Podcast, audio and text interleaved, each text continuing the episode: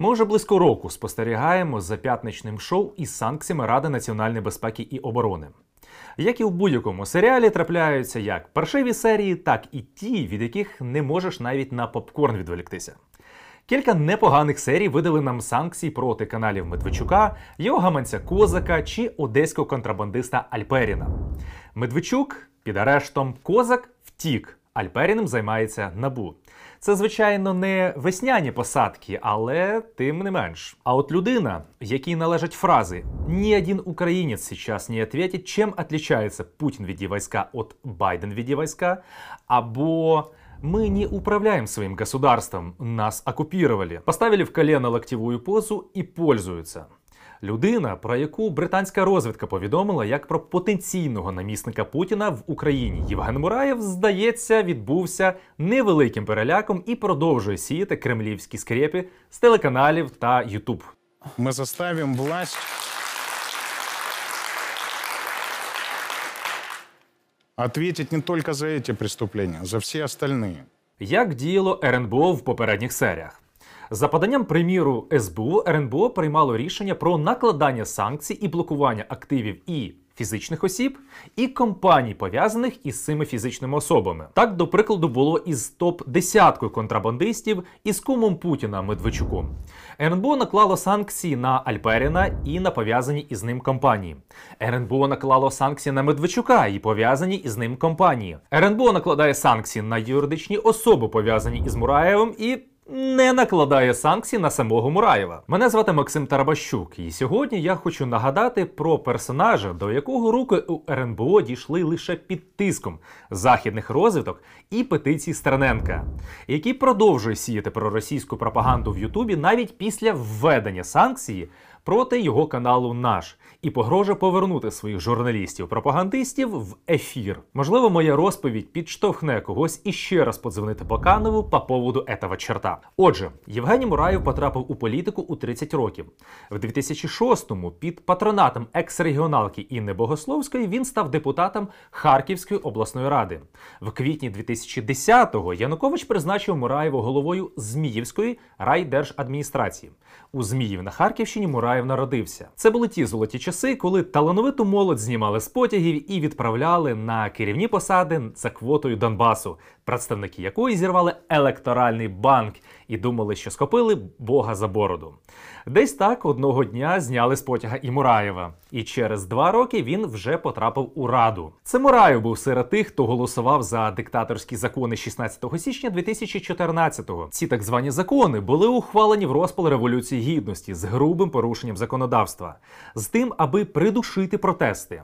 Диктаторські закони ухвалили простим підняттям рук ще б підкиданням шапок голосували, як в 17 сторіччі. Ці закони жорстко обмежували права громадян, надавали правоохоронним органам права жорстко карати учасників акцій протесту і мали на меті криміналізувати опозицію і громадянське суспільство. Мураєв підкреслює, який сьогодні називає недемократичним закриття його реально пропагандистського телеканалу Наш за закриття ротів тисячам протестувальників проголосував. Ще один яскравий штрих до портрету Мураєва його близькість до екс-прем'єра Кравасісі Миколи Азарова.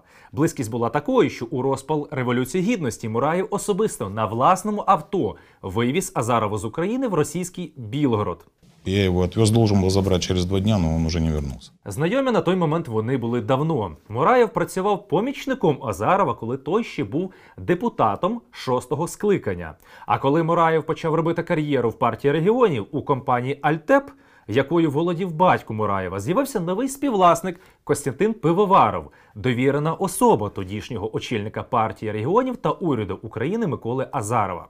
Після майдану Азаров саме на Пивоварова переписав свою австрійську кампанію, будинок у Відні та вілли в Сардинії. І ось весь цей багаж не завадив Мураєву після втечі Януковича в 2014-му стати нардепом в першому ж післямайданному скликанні.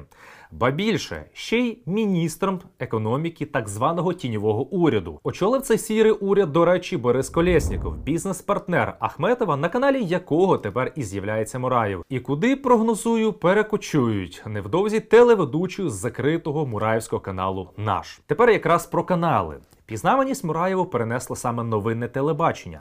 Свій перший канал NewsOne Мураєв придбав у 2014-му у Вадима Рабіновича. Він постійно з'являвся в ефірі з усіма відомими вам тезами, аж поки у 2018-му не продав канал Тарасу Козаку, бізнес-партнеру кума Путіна Медведчуку.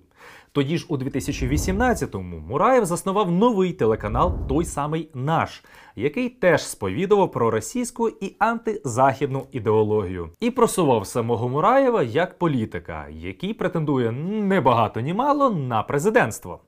Восени на каналі наш стартував проект Тут наша земля. В рамках цього проекту далі цитата із сайту партії Мураєва Наші лідер наших Євгеній Мураєв розпочав поїздку містами України з обговоренням нової формули країни. Мураєв повсякчас критикував чинну владу з розумним обличчям, розповідав шляхи розв'язання проблем і відверто натякав на те, що от якби він був при владі, то всі зажили б Ого-го! Якщо озирнутись на персональну ефективність Мураєва, то у 2017 році він пропустив 99,6% голосувань у Верховній Раді, у 2018-му 99,11%.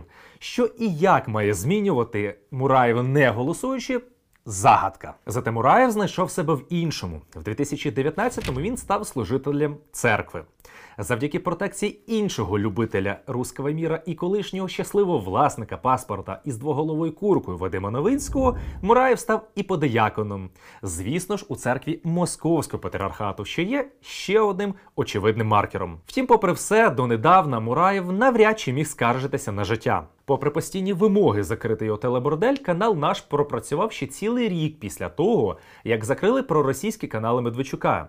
Більше того, за словами самого ж таки Мураєва, він двічі зустрічався з головою офісу президента Андрієм Єрмаком та вів переговори стосовно інформаційної політики телеканалу Наш. І сам Єрмак зустріч підтвердив виданню Liga.net. Мовляв, попереджав, що поширення наративів вигідних Кремлю межує із злочином проти держави. Про що не домовлялися, складно уявити, бо за даними видання Детектор Медіа, весь 2021 рік слуги народу з ефірів нашого просто не вилазили. А ось на цьому відео кількамісячної давнини випадково увійшов в історію момент, коли Олексій Арестович, радник голови офісу президента Андрія Єрмака, і відповідно представник влади в одному з телеефірів дуже приязно обіймається з дуже опозиційним Мураєвим, який, здавалося б, агресивно критикує саму владу. А тепер повернемося до заяви британського міністерства закордонних справ про бажання Кремля привести Мураєва до влади. Мураєв, до речі, на це викриття, звісно, відповів, що Рафик ни в чем не виноват. Два високопоставлені співрозмовника з команди Зеленського підтвердили тому ж таки виданню Liga.net, що британська і американська розвідки передали українській владі інформацію про такий кремлівський план. Насмілюсь припустити, що якби не цей дзвіночок від британських друзів, канал наш і досі продовжував би віщать скрепи, попри вимоги українців зупинити проросійську пропаганду і усі наші петиції. Але ще раз подякуємо Борису Джонсону і британській розвідці. Після таких викриттів 11 лютого проти каналу наш нарешті ввели санкції РНБО. Як лаконічно пояснив юридичні причини і підстави Олексій Данілов. За поданням СБУ під санкції потрапили компанії, кінцевими бенефіціарами яких значаться батьки Мураєва. Сам Мураєв, як бачите, зі своїми ж такими тезами з'являється в ефірах каналу Ахметова, з якими здавалося б у президента війна.